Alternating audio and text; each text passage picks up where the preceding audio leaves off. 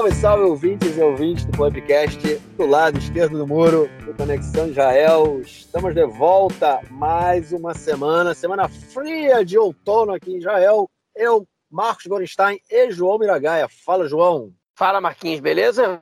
Tudo tranquilo, na boa. É 14 graus aqui no momento onde eu me encontro, me encontro perto do aeroporto, é, no meu estúdio móvel. João também no estúdio móvel dele. E aquela coisa, né? Aquele friozinho do inverno. Choveu ontem, choveu hoje, como a gente comentou no. Acho que foi no último episódio, né? Que a chuva é sempre bem-vinda aqui e não pode ser diferente, né? Estamos, passamos boa parte do ano aí sem chuva, então sempre que cai aquela água é uma alegria. Só que aqui, diferentemente do Brasil, né? Que a gente passa aqueles verões bem molhados e aquela chuva de verão que é muito bom tomar o banho de chuva, né? Aqui, geralmente, em 98% das vezes, chuva é sinônimo de frio.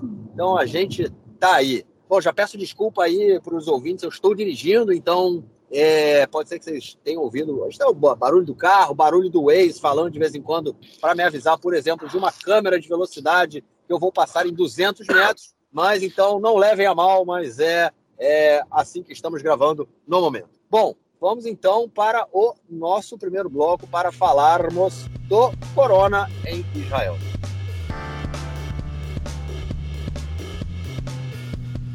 Bom, gente, comentamos na semana passada o Omicron, o Omicron, ou não sei como pronunciar esta variante, o nome desta variante, é chegando a Israel. Essa semana a gente teve, é, se não me engano, ontem eu vi na televisão que eram 21, 21 é, casos, isso era ontem. Então não sei como, não vi, não acompanhei como está hoje nesse momento. Ah, não dei a informação no último, no, no, na, na introdução, né? Quinta-feira, 15 para as 11 aqui da noite. É, não sei se hoje a gente teve mais casos descobertos aí do Ômicron, mas o que a gente tem é o aumento aí no número do contágio. É, passamos, o, o, coeficiente de contágio ele passou de 1, estava em 1,07, se eu não me engano, ontem, ou seja, volta a ter um crescimento do, do número de, de doentes aqui em Israel e já se fala novamente em não só né, em, novo, em, em, em novas é, é restrições, restrições. Né, de movimento, né? É, a gente já vê essas restrições no turismo, principalmente, mas novas restrições aqui em Israel, como há também alguns pequenos boatos aí, algumas pequenas discussões de um possível lockdown que ninguém quer que aconteça. João, será que a gente chega nesse nível ou vai parar antes? Olha, vai depender é, do, do que o governo e do Ministério da Saúde, as decisões que eles tomem nesse momento agora. Né? É, e eles sabem que isso pode acontecer. As conversas é, do gabinete foram divulgadas no dia de hoje pelo, pelo, enfim, pelos principais telejornais, mas com mais riqueza de detalhes pelo telejornal do Canal 12. E eles é, pegaram é, um debate bem é, acalorado entre o ministro da Saúde, Nitzan Horowitz, do Meretz, e o primeiro-ministro Naftali Bennett, do Yamina, né?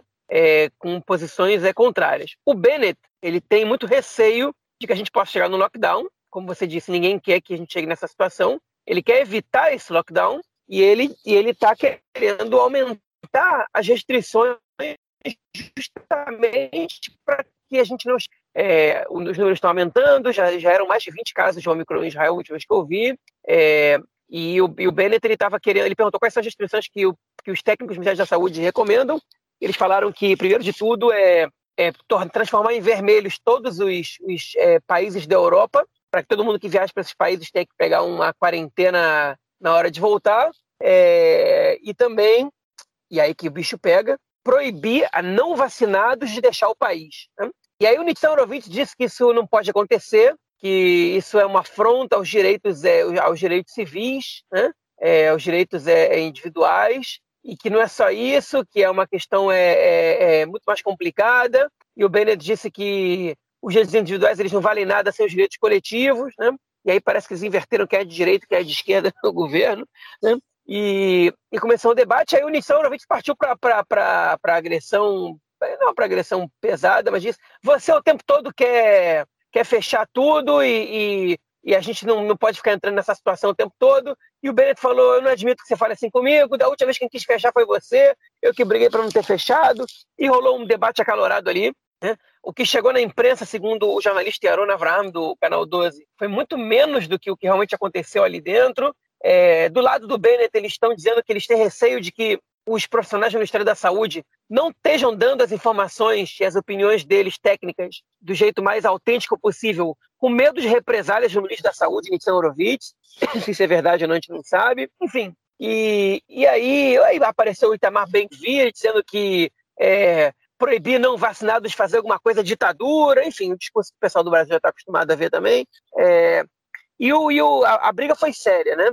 A gente tem 10% mais de contagiados do que tinha ontem, o número aumentou muito, embora o número de doentes graves tenha caído. Né? É, até agora, repito, até agora, não é nada conclusivo, é, o Omicron ele tem registrado um percentual bastante menor de doentes graves que, que a variante Delta, por exemplo, e que outras variantes. Pode ser que essa nova variante da, da corona, apesar de ser mais contagiosa e possivelmente mais resistente é, aos, é, à vacina, ela, ela desenvolva uma doença do, menos agressiva, né? É, mas ainda é muito cedo para a gente avaliar isso, embora uma semana mais tenha se passado e, e essa seja a percepção que, que, que, a gente tenha tido do, tanto da África do Sul quanto dos Estados Unidos e outros países que o Omicron está entrando mais forte. É, mas, enfim, a gente não sabe, por não saber, o Bennett ele quer tomar medidas que impeçam o Omicron de entrar com muita força no país. Né? É, tá, tá botando muito, enfim, muito, muita, é, muita fé na terceira dose. A Pfizer garante que a terceira dose ela funciona contra o Omicron, né, que esse booster funciona. Por outro lado, a Pfizer também já está preparando uma vacina especializada contra o Omicron. Né? E, é, e essa é a situação. Né? O, o país está debatendo isso. Depois saiu a, a ministra da Educação negacionista Ifat Chacha Bitton saiu também contra a posição do Bennett para apoiar o Nitsan Horowitz, dizendo que não pode fechar, que não pode aumentar restrições. Ela quer acabar com a quarentena para as crianças nas escolas, né? É, já, já, é antiga essa luta dela para acabar com a quarentena das crianças, é, mas enfim, o governo está discutindo aumentar as restrições e certamente isso não vai acontecer, a menos que as crianças sejam vacinadas, né? E poucas crianças estão indo se vacinar. O número de gente que está indo se vacinar tem diminuído né, dia a dia. É, no domingo foram 8 mil, na quarta-feira foram 4 mil, diminuiu pela metade. E não é que a gente está tá se aproximando do número muito grande de vacinados entre 5 e 11 anos, não. A gente tem atualmente no país é, cerca de 150 mil vacinados na cidade e tem um milhão de pessoas é, aptas a se vacinarem na cidade, ou seja, a grande maioria das crianças ainda não se vacinou, né? E a gente está vendo aí um debate interessante, né? Que o primeiro-ministro, que é um cara de direita, ele está defendendo as restrições para não vacinados, né? A responsabilidade coletiva sobre o individual, enquanto o primeiro, o ministro da Saúde, que é que é de esquerda, está né? defendendo os direitos individuais em detrimento dos direitos coletivos, né? É, é, enfim, as não restrições, a abertura total e que fatalmente, de acordo com a opinião um, quase um consenso de especialistas, gera consequências que recaem sobre o próprio Ministério da Saúde, com o qual ele vai ter, com as quais ele vai ter que arcar depois, né?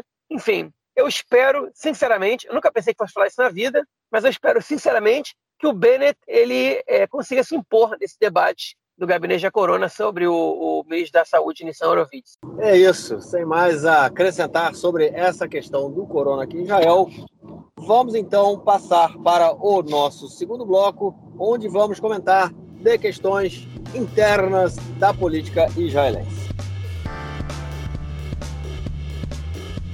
Bom, gente, vamos começar então com a primeira notícia, que ela tem a ver aí com o depoimento do Netanyahu. A gente vem comentando aí nos dois últimos episódios, é, pelo menos, sobre, é, não o depoimento, né, o julgamento do Netanyahu, e aí sim sobre o depoimento do delator Nir Hefetz, que era um assessor, é, assessor particular do, do Netanyahu, né? É, ele tinha dado uma, começou a dar sua, sua, seu depoimento já há algumas semanas, é, no início foi mais bombástico, ele trouxe mais informações aí que a gente é, não sabia, mas depois a coisa foi esfriando um pouquinho e ele continua prestando o seu depoimento. É, João, tem mais aí? Tem alguma coisa? Tem o suco para espremer do, do, do Neil Heffetz ou agora é só mais do mesmo, cara? Não, ainda tem, ainda tem. Ele, ele, deu seu, ele deu três dias de depoimento essa semana, ele chegou no seu nono dia de depoimento, o Neil Heffetz, e ele disse coisas relevantes de novo, né? É, outra vez ele, ele, enfim, ele também comentou um pouco sobre o processo que levou ele a ser diretor premiado, mas prefiro não entrar muito nesse aspecto agora, é menos interessante para o nosso ouvinte. É, mas ele, ele, dois comentários dele, eu vou começar de trás para frente, é, foram relevantes essa semana. Primeiramente, né, ele tocou na questão financeira. ele disse abertamente, com essas palavras, no depoimento que ele deu no dia de ontem, né, na quarta-feira, que o Netanyahu tentou ganhar, de, desviar de recursos do Estado para ele, né? que as tentativas dele de, é, é, de negócios com magnatas okay, eram claras para que ele possa receber, não exatamente recursos do Estado, mas que ele pudesse receber propinas é, entregando dinheiro do Estado e leis e, e, e medidas executivas que beneficiassem esses magnatas. Ele ainda não entrou em exemplos claros, imagino que vai acontecer na próxima semana, mas é, mas é bombástico, isso sem sombra de dúvida. Mas o principal que ele falou essa semana foi sobre a sua saída do, do, do, do, do seu cargo de assessor de imprensa da família Netanyahu. E aí, o que ele disse é, não interessa exatamente as acusações que Netanyahu está sofrendo, né, porque elas não, enfim, elas não, não interferem exatamente nas acusações de propina, nem de fraude, talvez possa se enquadrar em abuso de poder, okay? mas ele foi perguntado por que ele deixou de trabalhar com o Netanyahu. E ele disse o seguinte, ele, ele não disse porque o Netanyahu, eu senti que o Netanyahu estava estava sendo corrupto, ou estava corrompendo outras pessoas, ou porque estava tentando ganhar dinheiro. Ele não disse isso, né? É, até porque ele já disse que no, naquele momento ele não, ele não, tinha tido essa percepção de que o Netanyahu estava fazendo era criminoso e, era, e se enquadrava em corrupção. Né? A razão que ele deu para ter deixado de trabalhar com Netanyahu no ano de 2017 foi que o Netanyahu abre aspas, estava colocando sobre. Não, perdão. Netanyahu, abre aspas, não era mais apto para tomar decisões sobre a segurança nacional.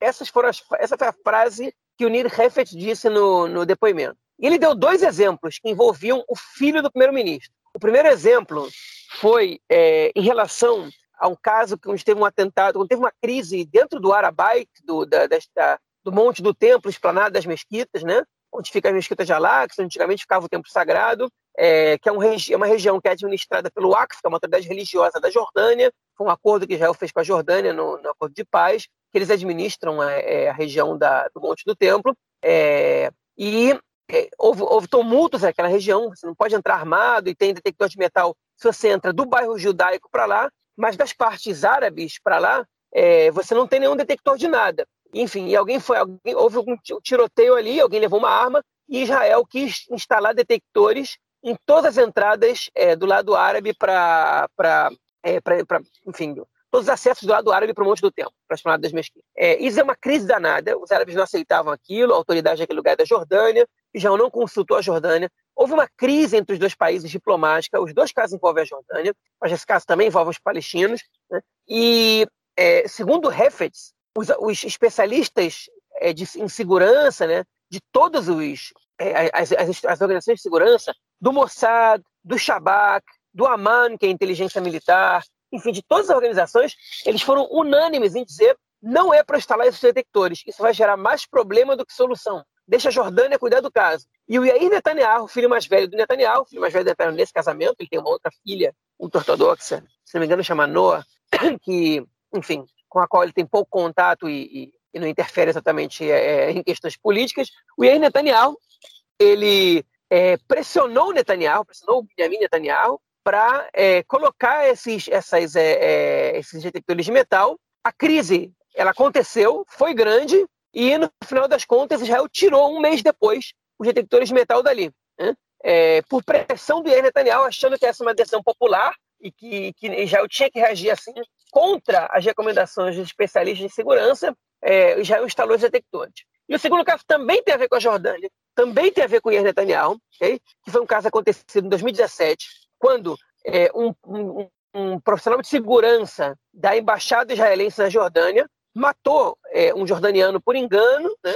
achou que era um suspeito que ia fazer algum atentado contra a embaixada e disparou contra esse civil, é, acabou matando essa pessoa, foi um erro, né? O cara voltou para Israel, para, enfim, ele tinha imunidade diplomática, mas não tinha mais condição de ficar na Jordânia. E o, o Yair Netanyahu disse, gerou uma crise, obviamente, não foi um caso que passou batido, e o Netanyahu disse para o Netanyahu, tira uma foto com ele para prestar solidariedade a ele. Isso vai ser popular entre a nossa base da direita. E o Netanyahu foi alertado, não faça isso, isso pode gerar uma crise com a Jordânia sem precedentes. E o Netanyahu tirou a foto com esse cara. Esse cara estava de costas para a foto. Eu publiquei um filme no Twitter que esse cara está comentado. Eu até botei, postei a foto lá. O cara estava de costas, porque o rosto dele não pode ser identificado. É... E, obviamente, que gerou uma crise. E o Nir Hefetz, ele disse, né, no, no, momento que eu vi essa, essa bagunça acontecendo, eu percebi que o Netanyahu está preocupado com a exposição frente à base dele, muito mais que com a segurança nacional, e não dá mais para trabalhar com ele. E nos dois casos aparece o Yair Netanyahu. O Yair Netanyahu, que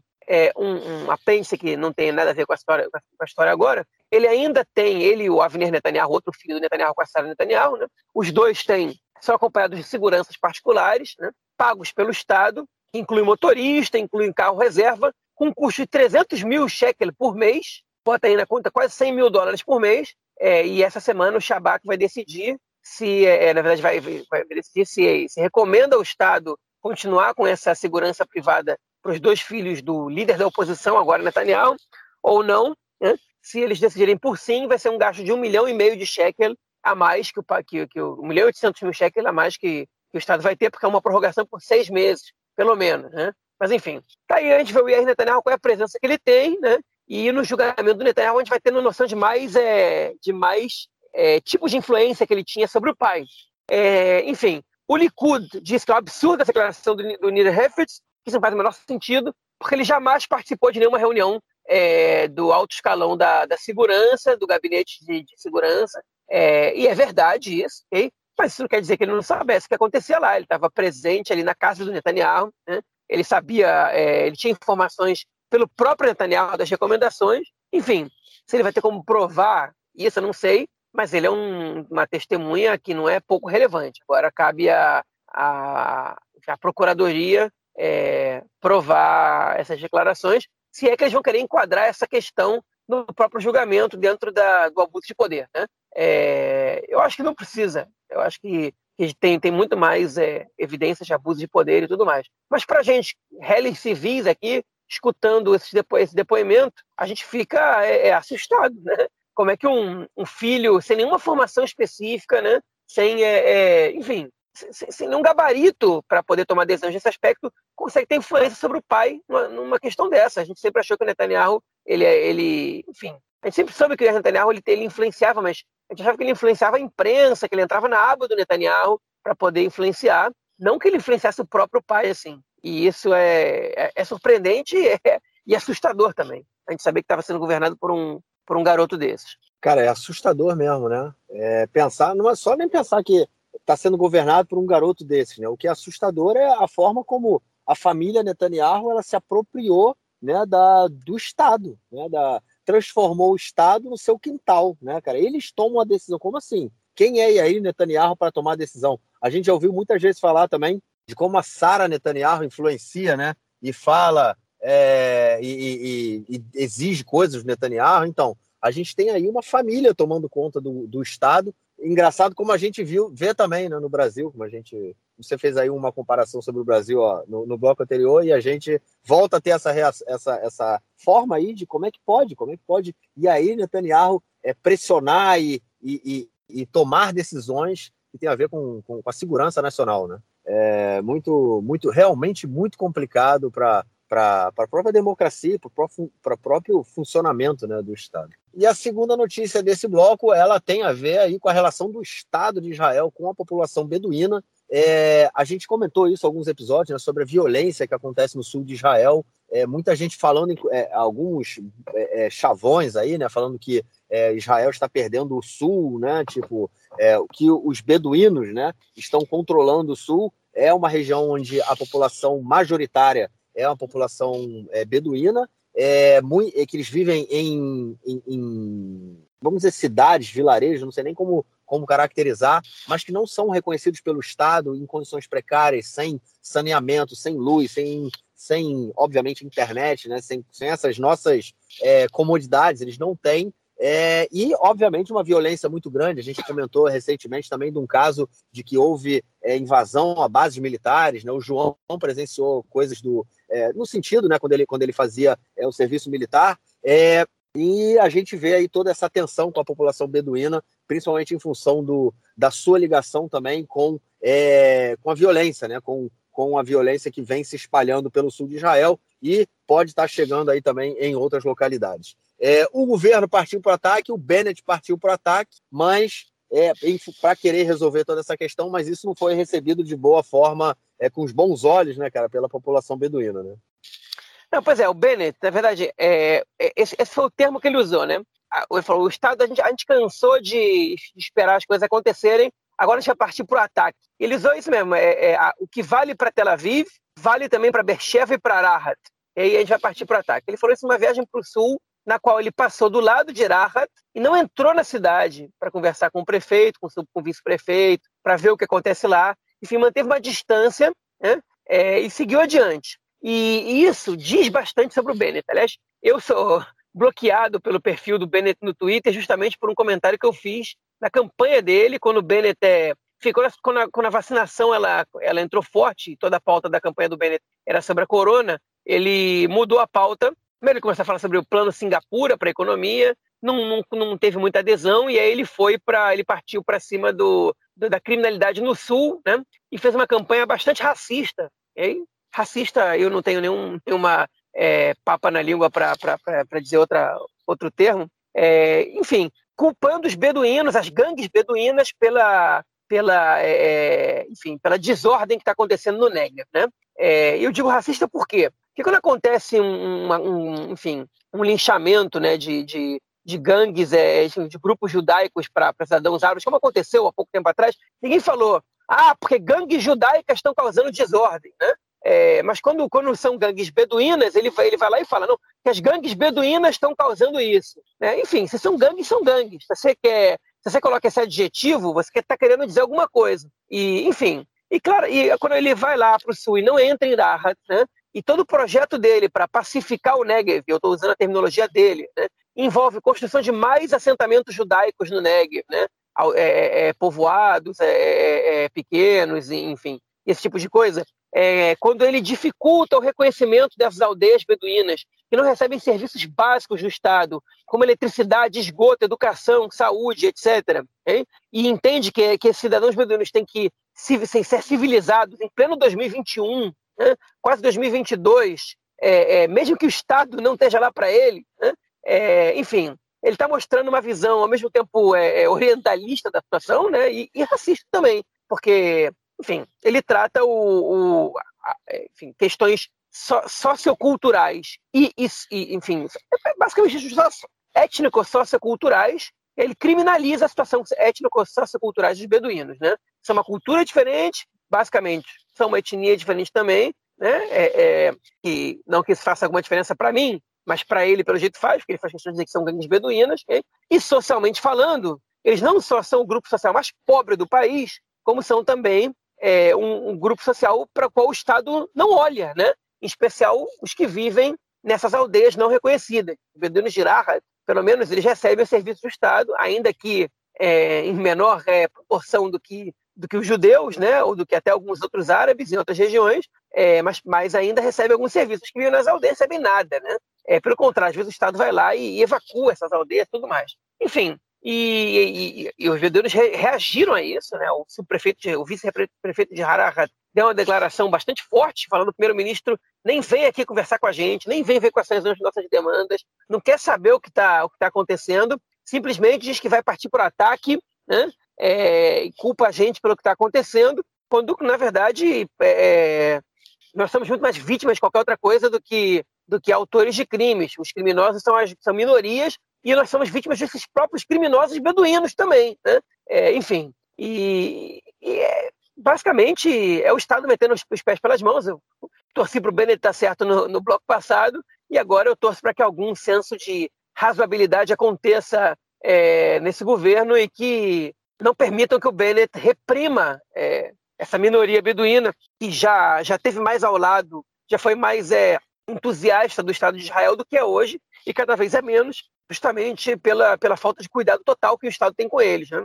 Enfim, então espero que alguém faça com que o Bennett entenda de que ele está errado em relação ao que está acontecendo. É, mas não sei, o cara é primeiro-ministro, a ministra do interior, que também tem um papel importante, é, é, é, enfim, é quem escreveu esse projeto lamentável de controle da criminalidade na região sul. É, enfim, daqui a pouco ela vai ser ministra da Justiça também, se esse governo chegar até lá. E os outros, enfim, as outras parte do governo não parece estar tão interessada em resolver esse problema, com exceção do Ramo, né, do Partido Árabe, que, tá, que tá, faz parte da coalizão, que tem é, boa parte, talvez a maior parte dos seus votos, vindo dali, dos beduínos do Negev. Né? Então tá na hora do Ramo bater na mesa, dar um soco na mesa e falar: não é assim não. Quem vai dar aqui as diretrizes de como a gente vai resolver esse problema é a gente, não vai ser você. E, obviamente, com a participação do mais que perdido ministro da, da Segurança Pública, Homer Barlevo, do Partido Trabalhista. E, enfim, que parece não saber o que fazer nesse caso. Eu acho que é difícil também é, é, a questão, dando um foco aí nessa questão que você falou do, do Homer Barlev, né, mas não só em relação a ele, é, não sabe o que fazer em relação a esse caso, né, mas é justamente fruto de 70 anos de abandono, né, de, de uma marginalização dessa população, é, como, como, como eu falei lá na introdução e você também complementou agora, são, é, é uma parcela da população israelense que não tem, é, é, é, não tem suas, suas residências reconhecidas. As casas, assim, lembrando que é o seguinte, a população beduína, até a, até o final da, da Primeira Guerra Mundial, vamos dizer assim, né, é, e com a divisão do Oriente Médio e a criação dos estados, né, que também foi a partir da Primeira Guerra Mundial, né, é, dos estados é, é no Oriente Médio, a população beduína ela acaba ficando muito restrita. Né? Os beduínos eles eram nômades, transitavam de todos os lugares. O Estado-nação, como a gente conhece no, na, no, vamos dizer assim, no Ocidente, né? aqui no Oriente Médio é muito recente, são, são é, é uma, é uma realidade de 70, 80 anos, 90 anos, mas não é uma coisa muito, muito para trás. Então, é, é, é, a população beduína ela fica restrita, ela para, ela tem que mudar completamente a sua forma, a sua identidade, a sua forma de se enxergar enquanto povo, é, enquanto, enquanto grupo étnico, né? É, eles não podem mais transitar por aqui por ali, é, até porque como é que faz com beduínos israelenses para passar para, vamos dizer, na época em que não tinha acordo entre Israel e Jordânia, como é que eles podem passar para a Jordânia? Ou seja, muda completamente a forma como o grupo social se organiza, é, é, se, é, é se, se é, não, interage entre si, né? E os beduínos eles sofrem muito com isso, né? E soma-se a marginalização do Estado, eles têm as suas terras não são reconhecidas, é, a propriedade das terras não são reconhecidas, e em algum momento isso estoura, né? Não é à toa também que a violência no setor árabe como um todo, ela anda muito alto, explodindo. A gente já teve, a gente comenta isso, né? Comentou várias vezes que a gente já chegou a mais de 100 casos de, de homicídio no setor árabe esse ano, né? Seja por violência, seja por violência criminal, criminal ou por é, é, violência doméstica, enfim. Mas é uma, é uma questão que acontece por conta dessa é, exclusão, dessa marginalização é, dessas populações não judias, né? Dentro aqui do Estado de Israel. Eu acho que isso é uma coisa que a gente tem que prestar muita atenção, é, porque na verdade é isso, né? É isso que acontece. Os, o, os números estão aí, a história está aí para mostrar é, isso para a gente. É, vamos então para a nossa próxima notícia do bloco, que é sobre o ministro Matan Kahana, que é o ministro das religiões, né, dos serviços religiosos, vamos dizer assim, ministro das religiões, que é um, um ministério que existe aqui em Israel, que, na minha opinião, é bizarro, né, mas é em função de toda a, a complexidade do tema, é uma coisa que, que tem alguma relevância é, e ele vem ele tem a necessidade ele vem tendo aí é, o apoio e é, segurança particular segurança especial é, porque vem sofrendo ameaças em função das mudanças que esse governo vem querendo fazer na questão que toca né, a religião como reforma na, na, na kashrut, né, no que é quem tem o, o direito de, de emitir certidões de kashrut, também é, em, relações, em relação ao Muro das Lamentações, né, a gente também já vem comentando aí de confusão entre é, religiosos é, ultra-ortodoxos e, e, liberais né, sobre é, a utilização do Muro né, das Lamentações e a quem, quem deve ter o direito de dirigir o muro, né, de, de dirigir ali o espaço público e definir as regras, e também em relação às conversões, enfim, está tendo um monte de discussões é, em cima da questão religiosa é, da questão religiosa judaica né, aqui, e é, o ministro é, das religiões precisa de segurança especial porque sofre ameaças. É, João, eu estava quando, quando é, é, você mandou a pauta, né, eu pensei numa coisa que alguns, alguns episódios atrás a gente comentou também que a, mini, a, a diretora né, do Ministério da Saúde, é, Sharon Price, que ela defende, né, defende abertamente a, a vacinação é, para crianças, é, defendia o lockdown, enfim, ela também sofre ameaças, sofreu ameaças e também está andando com é, segurança particular, segurança especial, e agora mais um caso do ministro das, das religiões. É, isso está virando rotina, hein, cara? Um tanto quanto perigoso. Pois é, mas impressiona, né, que o ministro das religiões tenha que andar com, com é, segurança do Estado, né? Mostra pra gente que, que, que, enfim, a intolerância do público ultra-ortodoxo, ela é, ela é, ela é muito perigosa, né? Enfim, só para que o ouvinte entenda, a, a reforma nas, nas leis alimentares, na Kashrut, ela gerou repercussão, mas não muita. Até porque os ultra-ortodoxos, no final das contas, vão se beneficiar dela, porque ela é uma... Ela, ela, ela de uma, alguma maneira, ela tira o monopólio do rabinato sobre dar um único selo, mas ela obriga os outros lugares a estarem em consonância com o rabinato, né? Então eles têm que se cadastrar no rabinato para poder cobrar deles, menos que cobra para dar o selo. É, mas, por outro lado, isso vai abrir espaço para muita gente poder dar o próprio selo, né? o que pode encarecer a comida no final das contas, em vez de baixar. Né? É, porque quando você cada um com o próprio selo, você vai, porque a concorrência vai baixar o preço. É, essa aqui, de repente, o cara fala, ah, a minha vale, então posso cobrar mais caro. E cachuruto não é uma coisa simples. Então, enfim, é, pode ser que as pessoas queiram só, só, só, comprar do mais caro e mercados que não conseguem vender porque o cara que dá essa cachuruta não é tão confiável. Tudo isso pode acontecer. Né? Mas, enfim, a princípio ele acha que isso vai baratear. E isso não incomodou tanto assim os ortodoxos quanto os outros dois pontos que ele está levantando. Né? Um deles é o, é o das conversões, né? que é um ponto muito sensível em Israel. Não se engane, ouvinte, nenhuma das reformas do, do Matan Kahane é, é, dá, tira o monopólio da ortodoxia de nada, né? As leis continuam sendo as leis é, ortodoxas, a Alahá ao pé da letra. O movimento reformista, o movimento conservador não ganhou nenhum espaço é, nessa, nessa lei da conversão, como não ganhava nada Kashrut. Né? Nessa conversão, simplesmente, ele quer tirar o monopólio do rabinato, da conversão, e dar para os rabinos é, que estão ligados às prefeituras. Né? As prefeituras também têm uma, um cadastro de rabinos que são autorizados pelo rabinato, mas eles, é, é mas eles podem trabalhar de maneira autônoma são todos ortodoxos, obviamente, não tem rabino não ortodoxo nas prefeituras, e, e que eles poderiam também converter, o que, segundo o Matancahana, daria mais liberdade, baratearia o preço das conversões, pode ser que sim, pode ser que não, mas isso incomoda. Mas o que mais incomoda, no fim das contas, é que ele quer reviver um acordo que o Netanyahu tinha feito com as comunidades judaicas do exterior e voltou atrás por pressão do público ortodoxo sobre o Mitveh Kotel, que é, é um setor no Muro das Lamentações, mais ao sul, que não é na parte mais sagrada, chamada Havat Israel, que facilita a entrada das pessoas para rezarem lá, da maneira como acharem melhor. Né? Ou seja, que é um lugar aberto, pluralista, que os reformistas e conservadores podem entrar,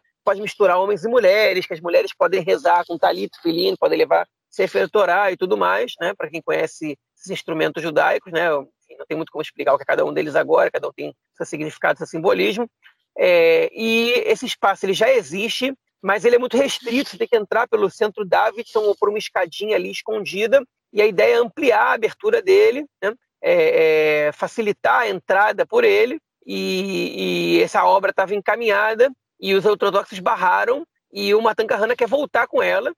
É, enfim, que agrada de certa maneira a população, é, o público reformista conservador, mas que não resolve o problema de verdade, né? Que o problema do, do Muro das Lamentações, o problema do Kotel, é que ele, tá, ele é administrado como se fosse uma sinagoga ortodoxa, porque não faz o menor sentido no espaço público, né? Você ter separado os homens e mulheres, você é obrigado a usar determinadas roupas, você não poder tirar foto no sábado, esse espaço é público, não é uma sinagoga, não é um espaço privado, né? A religião, ela, ela, ela é, um, é um, ela é uma, uma instituição privada, não é, não é pública. Eu não tenho que ser obrigado a me comportar de determinadas maneiras no espaço público no país. Mas, pelo jeito, em Israel, sim. Né? E, enfim, e é, o Matan Kahana, ele está tentando usar essa solução que alguns consideram que é um meio termo para ninguém, para todo mundo ficar tranquilo, mas que não é meio termo nenhum, porque as mulheres do Kotel, elas continuam querendo rezar no espaço de mulheres, na parte mais sagrada, né?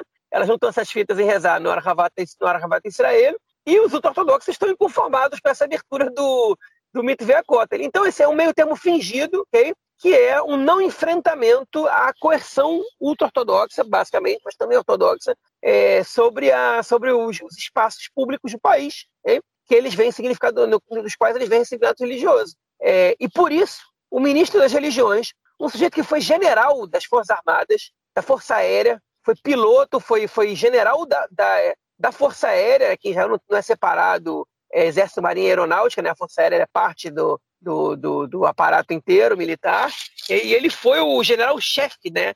Se fosse o, o brigadeiro-chefe da, da, da, das Forças Armadas, da, da, Força Aérea. Um cara enfim, com um passado militar que nunca teve que andar com segurança privada, okay? quando, quando, era, quando tinha um cargo desse, e agora tem que andar. Um cara que é ortodoxo, né? não, é, não é nenhum não secular que nem eu, que nem o Marquinhos, okay? um cara ortodoxo, observante, usa, usa equipar, segue a Alahá do jeito moderno, porque é um ortodoxo não ultra-ortodoxo, é um ortodoxo moderno, igual o Naftali Bennett, né? é, ainda mais, mais é religioso, é um mais aspectos que o Naftali Bennett, mas enfim, está tentando andar com segurança privada, para a gente ver o nível da intolerância da população ortodoxa em Israel.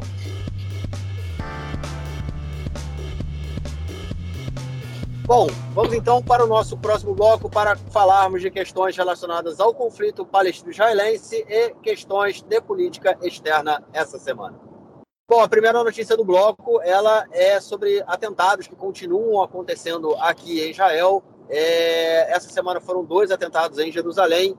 Um deles que foi cometido por um jovem que estava na cidade, mas ele veio da Cisjordânia, ele não tinha autorização para entrar na cidade, mas entrou na cidade com uma faca, ele é, atacou um, um ortodoxo, um judeu ultra-ortodoxo que passava na região do portão de Damasco, em Jerusalém Oriental. É exatamente um portão onde sempre tem confusão, que a gente foi onde começou a, a todo o tumulto lá da, do último conflito, da última guerra em Gaza. Para o ouvinte que quiser ouvir, está lá no nosso episódio sobre a guerra. E a confusão continua, continua nessa, nessa, nessa região, né? Toda, toda semana a gente tem é, muita, muita violência ali de, de uma forma ou de outra. E é, depois do atentado, né, depois que o jovem palestino atacou o, o ultra-ortodoxo com, com a faca, é, os policiais que estavam, dois policiais que, da, do, da Polícia de Fronteira que estavam ali na, na área, eles atiraram no palestino que caiu, estava vivo,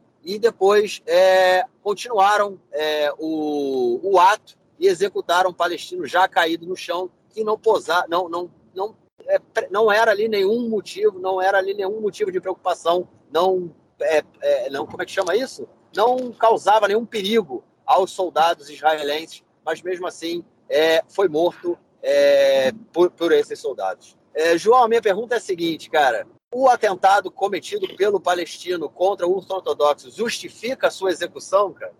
Não, é, primeiro de tudo, não existe pena de morte em Israel para terrorismo, e mesmo que tivesse, quem tem que dar essa pena de morte é, é o juiz, não o soldado, né? É, a polícia da fronteira, na verdade, ela é, um, ela é uma unidade militar, né? As pessoas estão servindo ali. É, mas, enfim, é óbvio que não justifica, né? É, os soldados, eles alegaram, eram um soldado e uma soldada, é, que eles agiram conforme o que lhes foi ensinado. Né? Enfim, é difícil a gente entrar nesse mérito, mas a gente está vendo que o primeiro-ministro deu é, respaldo ao que eles fizeram, outros ministros também disseram que, que eles não tinham como fazer diferente. Alguns ouvintes podem se lembrar do caso do Elor Azaria, que foi um soldado que em Hebron, há uns cinco anos, ele também disparou no terrorista que estava no chão já, é, e uma câmera do movimento B'Tselem, né, é, do movimento dos direitos humanos, captou essa, esse assassinato, porque foi um assassinato naquele caso. Só que o caso do Elorazária e esse caso foram casos muito diferentes, porque o caso do Elorazária, ele, ele disparou vários minutos depois do, do, do sujeito estar imobilizado no chão. Já tinha chegado a ambulância para socorrer o soldado ferido, já tinha. O, o cara estava ali caído no chão, já não conseguia mais se mexer. É, enfim. E esse caso de agora não. Esse caso agora ele foi. Ele, ele, ele, o soldado ele disparou na perna desse, desse terrorista é, quando ele estava, enfim, quando, quando, quando ele estava tentando atacar o soldado, né? depois que os soldados interviram para poder salvar o, o, o civil que estava sendo atacado, o cara caiu no chão e, e aí depois eles atiraram no, no terrorista e o mataram é, 11 segundos depois, né? Foi 11 segundos entre um, um disparo e outro, né? Então, é, é, um caso diferente, que você tem que, eles têm que ser avaliados diferente. Não foi um tiro a sangue frio, né? É, não foi uma decisão tomada com tempo para pensar, foi uma decisão, foi uma decisão tomada no calor do momento. É, enfim, sob a ótica da lei israelense, ela está errada, né, porque você não pode, você está no chão, você tem que esperar, você não pode agir no calor do momento, exatamente por isso está naquela função. Né? É, sob a ótica da segurança, também está errado, porque o terrorista ele tem que ser interrogado, você tem que saber quais são as motivações dele, se ele pertence a algum grupo, se ele sabe de alguns outros casos que possam estar para acontecer você o mata, você é, impede o serviço de, de, defesa de interrogar essa pessoa e evitar possíveis novos atentados, né? Então é um perigo para o próprio país você, você fazer isso. Então, enfim, tá, é, tá tudo errado né, nessa, nessa, nessa questão. Mas, volto a dizer, é um caso que tem que ser avaliado de maneira diferente. Tipo, o cara. Enfim, também, diferente do caso do Lorazar, o terrorista conseguia, mal conseguia mexer um dedo quando ele estava no chão. Esse de agora, ele conseguia se mexer um pouco, né? Então, é, é, pode ser que, que os soldados ali tivessem ficado com algum receio dele poder arremessar uma faca, fazer alguma coisa. Ainda que outra vez, volto a dizer, não deveria justificar. É, a, a, a, polícia do Exército queria abrir uma, uma, uma investigação sobre esse caso, né? e é, a investigação ela foi aberta e foi fechada dois, três dias depois, é, ou seja, ela foi engavetada, não vai acontecer nada com esses dois soldados. E vai ficar por isso mesmo. Um dos argumentos que foi dado, não, não oficialmente, para que a pasta fosse fechada, mas publicamente, é que se você é, pune soldados que fizeram isso, você desestimula é, outros soldados a atuarem contra terroristas. Né? É, eu não compro essa, esse argumento de jeito nenhum, porque eles, eles tinham agido muito bem até o último tiro. Então, por que, isso desestimularia? Tem que desestimular mesmo. Tem que desestimular, dar o tiro no cara quando ele está no chão sem oferecer perigo, né? Enfim, e, e, se, e se ele oferecer algum perigo, essa investigação ela pode chegar a essa conclusão, ela deve chegar a essa conclusão, né? Olha, eles atiraram porque o soldado ofereceu, porque o terrorista ofereceu algum perigo. Então, o que você tem a temer com uma investigação dessa? Se os caras estão errados, eles têm que pagar pelo que, pelo que eles fizeram, acho que essa é a responsabilidade. E se eles estão certos, a investigação vai mostrar que eles estavam certos. O problema é que você desconfia da justiça, então o problema é outro, entendeu? É, enfim, um Estado que tem lei, a lei tem que ser aplicada e não tem que ser acobertando esse tipo de coisa que você vai, vai melhorar a sociedade e, e, e, o país de uma maneira geral. E não foi, não foi legal o que aconteceu. Eu não gostei do que aconteceu e pode ser que esses soldados tivessem agido bem nesse caso. É, eu não sou especialista para avaliar, eu não estava no lugar deles também. É, eu vi os vídeos na televisão e isso é muito pouco para conseguir avaliar esse caso, ao contrário do caso do Lorazária, que era, era fácil de, enfim, era muito fácil avaliar, e fora que alguns vídeos mais é, trabalhados por peritos mostravam o que ele falou também antes. Nesse caso, infelizmente, nenhum perito vai poder examinar nada porque o caso foi engavetado. É, enfim, então eu não estou dizendo aqui que os policiais têm que ser punidos, porque eu não sei. A investigação podia trazer uma conclusão para a gente, mas não vai ter. Então, enfim, fica feio, fica muito feio para o Estado. Fica parecendo que é um Estado que não tem lei quando, quando, é, quando a vítima, né, não a vítima exatamente, o cara, enfim, tentou matar uma, um civil inocente, né? Mas, enfim, quando no caso a vítima, e pode usar aspas ou não, é um palestino e os possíveis é, algozes não, né? São, são, são judeus israelenses. É, eu, eu, não gosto dessa situação nem um pouco. Me deixa desconfortável, me deixa é, é, é bastante, me deixa bastante inconformado e eu, eu, acho que foi um erro profundo, grosseiro do, do Estado de não seguir com as investigações sobre esse caso. É, eu vou, eu tenho uma opinião um pouco diferente nesse sentido. Eu acho que os vídeos, né, pelo menos que estavam na televisão, e aí quando é um tipo de atentado assim, né, são coisas que durante uma, uma, uma reportagem, vamos dizer assim, de cinco minutos, né, um vídeo tem 10 segundos, eles passam o vídeo durante toda a reportagem, né, que é uma coisa assim impressionante. É, e não só durante a reportagem, eles vão passar isso o dia inteiro. É, é maçante. Isso é em qualquer caso de atentado ou guerra ou não sei o quê a gente vê a mesma imagem 800 vezes. É uma coisa assim que chega a dar enjoo. Mas, enfim, é, é, tiro, os tiros finais né, que mataram ali o cara, é, o cara estava caído no chão, os soldados estavam longe dele, não estavam ali do lado do cara, estavam alguns metros de distância. Ou seja, mesmo que o cara jogasse uma faca neles, entendeu? Que o, que o cara não fez, entendeu? O que os soldados falaram, alegaram depois é que o, é, é o cara os ameaçou com a faca pô, você tem um cara no chão com um tiro caído, com uma faca na mão.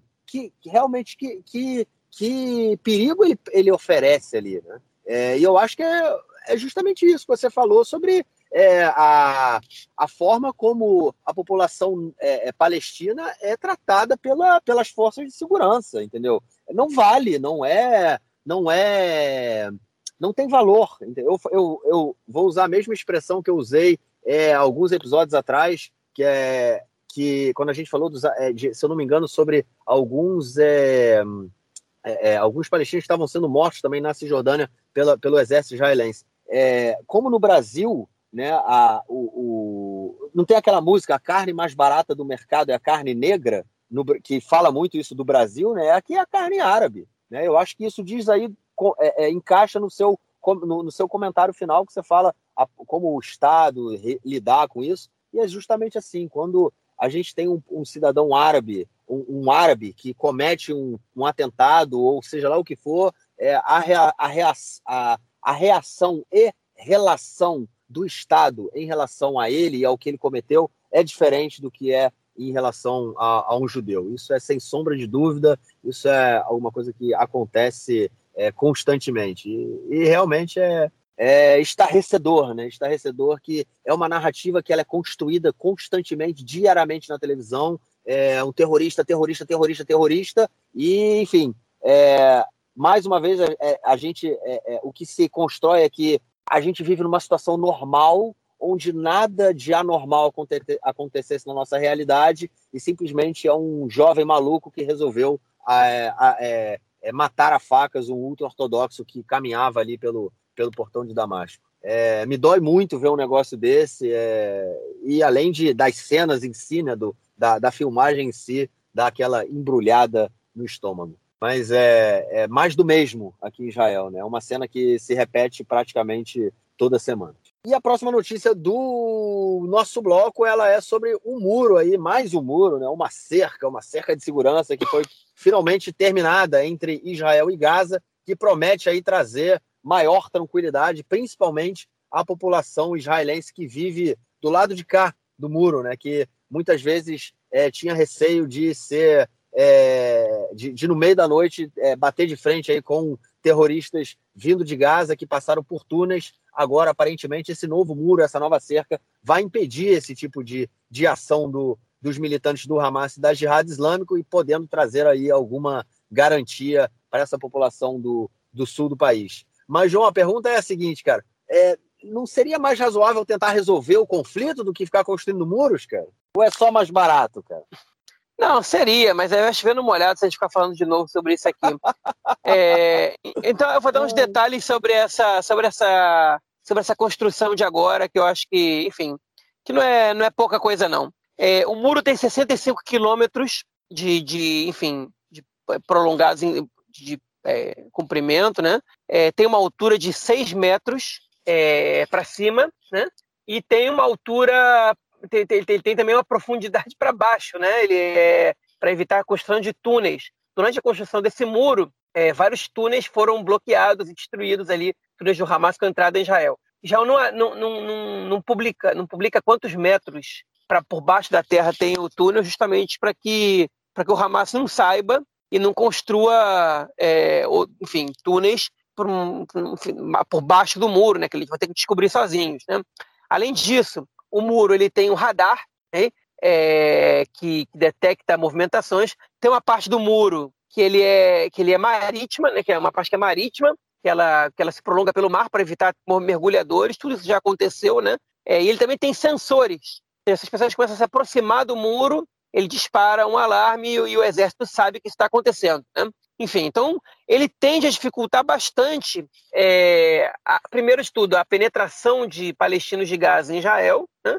é, tanto pela antiga cerca, quanto em túneis por baixo da terra, quanto por mergulhadores. Também a proximidade deles em relação ao muro é, também pode ser afetada. A única coisa que ele não evita exatamente são os foguetes, né? E, e, e as pipas incendiárias que passam pelo céu, e aí, enfim, não dá para você construir um muro de, de é, sei lá, 10 quilômetros de altura, né? É, mas enfim, tá aí o muro sendo construído, tá pronto, tem foto já dele para quem quiser ver. É, foi um projeto que custou ao todo 3, é, perdão, 2 bilhões e 200 milhões de shekel, que é mais de, são mais de, de 700 milhões de dólares, okay? e demorou três anos e meio para ser, ser finalizado. E finalmente foi finalizado. Vai trazer para a gente tranquilidade? É, enfim, relativamente vai, né? o muro com a Cisjordânia também trouxe, de alguma maneira, tranquilidade. Resolve o problema? Não. Não resolve o problema é, é uma, um paliativo mais barato, né? Porque resolver o problema é realmente vai custar dinheiro.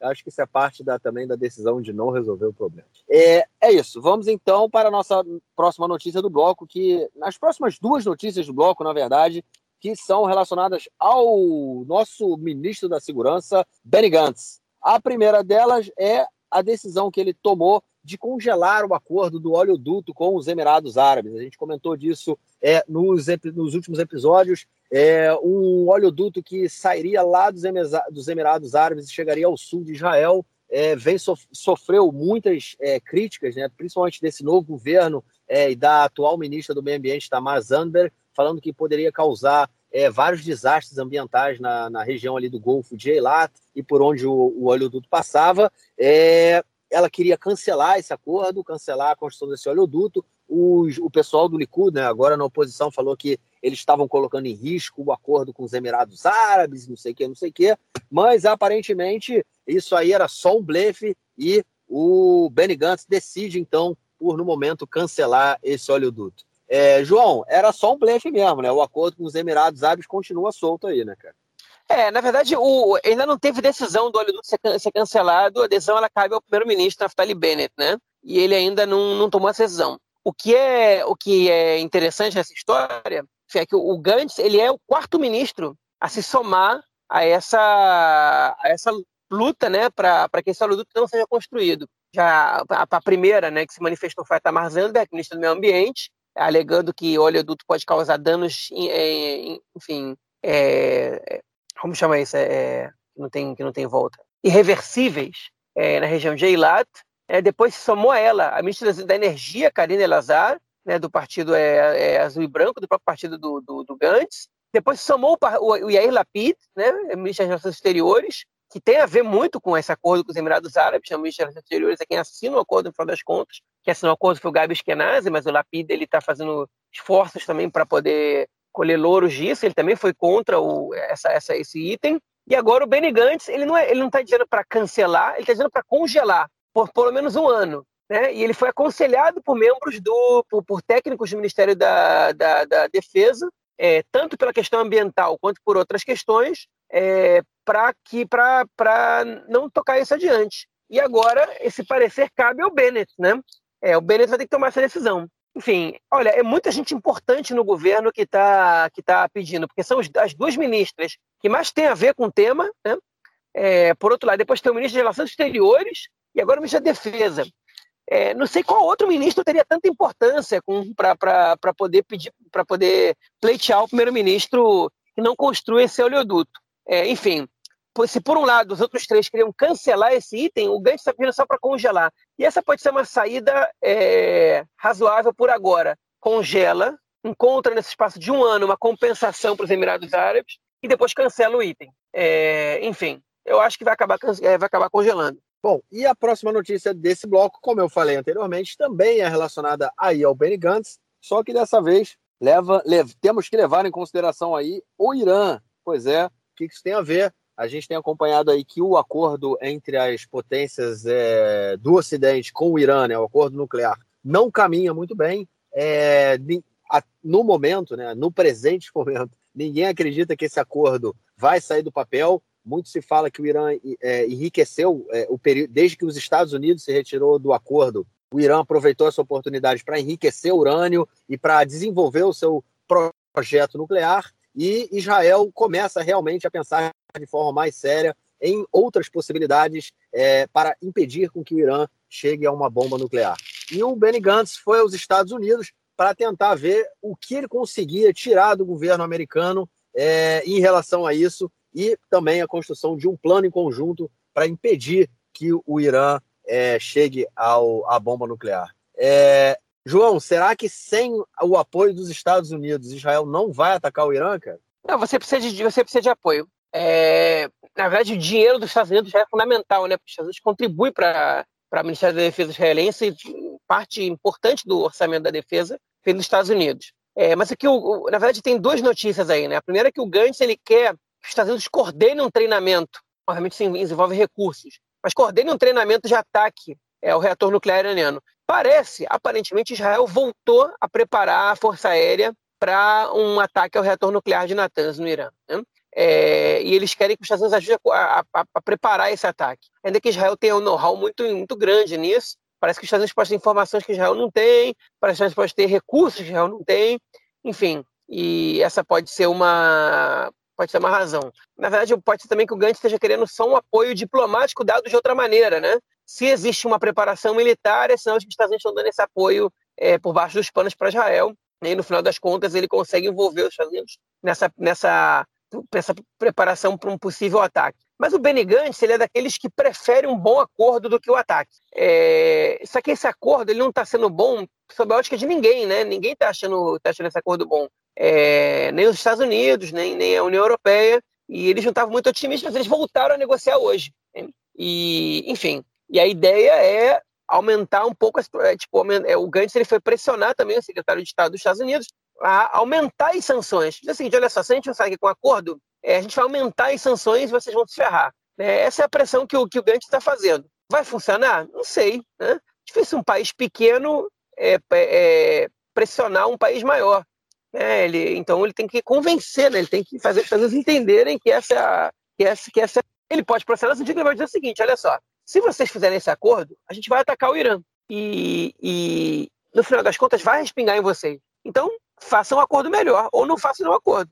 E, enfim, então, deve ter, aparentemente essa é a, é a ideia do, do Lapid, do, perdão, do, do Benny Gantz, nessa ida dele para os Estados Unidos, essas reuniões que ele está fazendo. Vamos ver se vai funcionar ou não, mas a gente não vai descobrir isso depois de amanhã. A gente vai descobrir isso daqui a bastante tempo. É isso. Vamos então ao nosso próximo bloco para ouvir o comentário do spotter do camarada Nelson Burd. Manda, Burd! Meu caro Gorenstein, amigos do Conexão Israel, do lado esquerdo do muro, mandar um abraço para o João que está sofrendo com frio. É, o João que gosta do frio, mas está sofrendo com o frio e com a chuva. O João que gostaria de estar tá curtindo um solzinho e uma temperatura mais agradável. Apoel Bercheva, mantendo a liderança no campeonato israelense de futebol. O Apoel Bercheva que chegou a 28 pontos seguido dois pontos atrás do Maccabi Haifa. Maccabi Haifa correndo por fora conseguiu alcançar a segunda colocação, dois pontos atrás, lembrando que o Maccabi Haifa é o atual campeão. Maccabi Haifa realmente voltou a ter aquele timaço que tinha na década passada. Maccabi Haifa que ganhou ano passado e tinha 10 anos que não ganhava. Vamos aguardar aí, vamos acompanhar a sequência do campeonato israelense, que está com tudo e não está prosa. Realmente um grande campeonato, muitas zebras acontecendo, mas o Apolo Bercheva ganhou fora de casa do Nofa Galil e manteve a posição, e o Maccabi Haifa correndo atrás, fazendo os resultados. É isso aí, um grande abraço. Valeu, mestrão, obrigado pelo comentário e te esperamos na semana que vem. É, João, bom, antes de eu te perguntar se você tem algo mais a declarar, eu tenho algo a declarar. Cara. Eu só queria mandar um parabéns aqui, super especial, é, para o nosso amigo, companheiro aqui de Conexão Israel e que já esteve presente, é, já esteve presente em, em podcast para comentar sobre o meio ambiente, o nosso doutor Rafael Sterne. Terminou hoje o seu doutorado, defendeu o seu doutorado aqui é, no Instituto Weizmann, né, que é ligado à Universidade Hebraica de Jerusalém. Então, eu queria deixar aí o parabéns para o Rafa, que também é nosso ouvinte. É, fico muito feliz, cara. É, eu sei como é, doutorado é difícil, né? Imagino que seja. Não fiz doutorado, mas enfim, sei como doutorado é difícil. E fico muito feliz que você tenha conseguido terminar essa etapa aí. E meus parabéns, cara. Muitas felicidades para você e continue, continue batalhando que tu tem futuro, cara. Como o João já falou isso aqui, né? Tem futuro, né?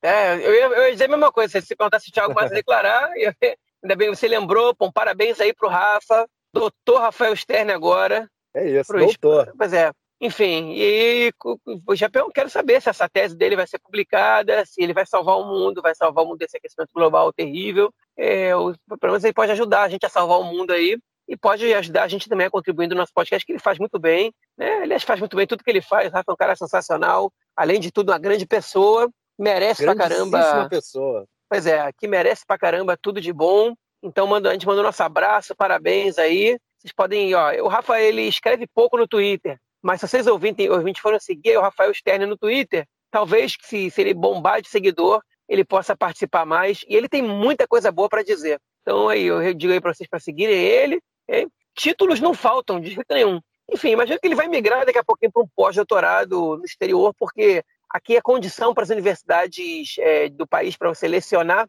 um pós-doutorado no exterior. Então é bem provável aí que o Rafa daqui a um tempinho parta para uma experiência fora de Israel também, para poder voltar é, e, e, ser professor aqui, se é que são os planos dele, né? Foi isso que fez o nosso outro camarada aí, Yair Mal, né, que fez um pós-doutorado nos Estados Unidos e hoje é professor de física da Universidade Hebraica de Jerusalém, também doutor, né? Aí então é, é pois é, agora temos um segundo doutor na, na, equipe do Conexão Israel. Segundo, acho que o Nelson não sei ainda se terminou o doutorado ou não. É, mas, enfim, Nelson pela... não, o Nelson está a caminho, Nelson tá a caminho. Pois é, então temos o nosso segundo doutor aí no Conexão Israel, que enche a gente de orgulho, hein? Enfim. É verdade. E é isso aí. Abraço, Rafa, parabéns. E fora isso, única coisa que eu quero acrescentar é mandar um parabéns para minha mãe, que fez aniversário anteontem, dia 7 de dezembro, Opa, também é ouvinte do podcast. Parabéns, legal. Oh, curioso, sua mãe faz aniversário no mesmo dia que meu pai fazia aniversário.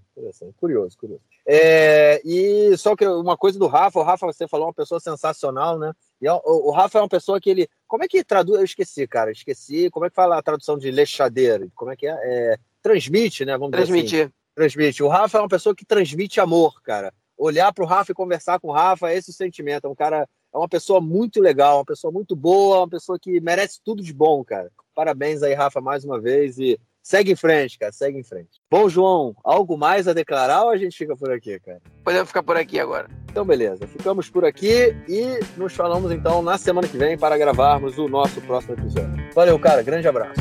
Abraço, até mais. Valeu. Tchau, tchau.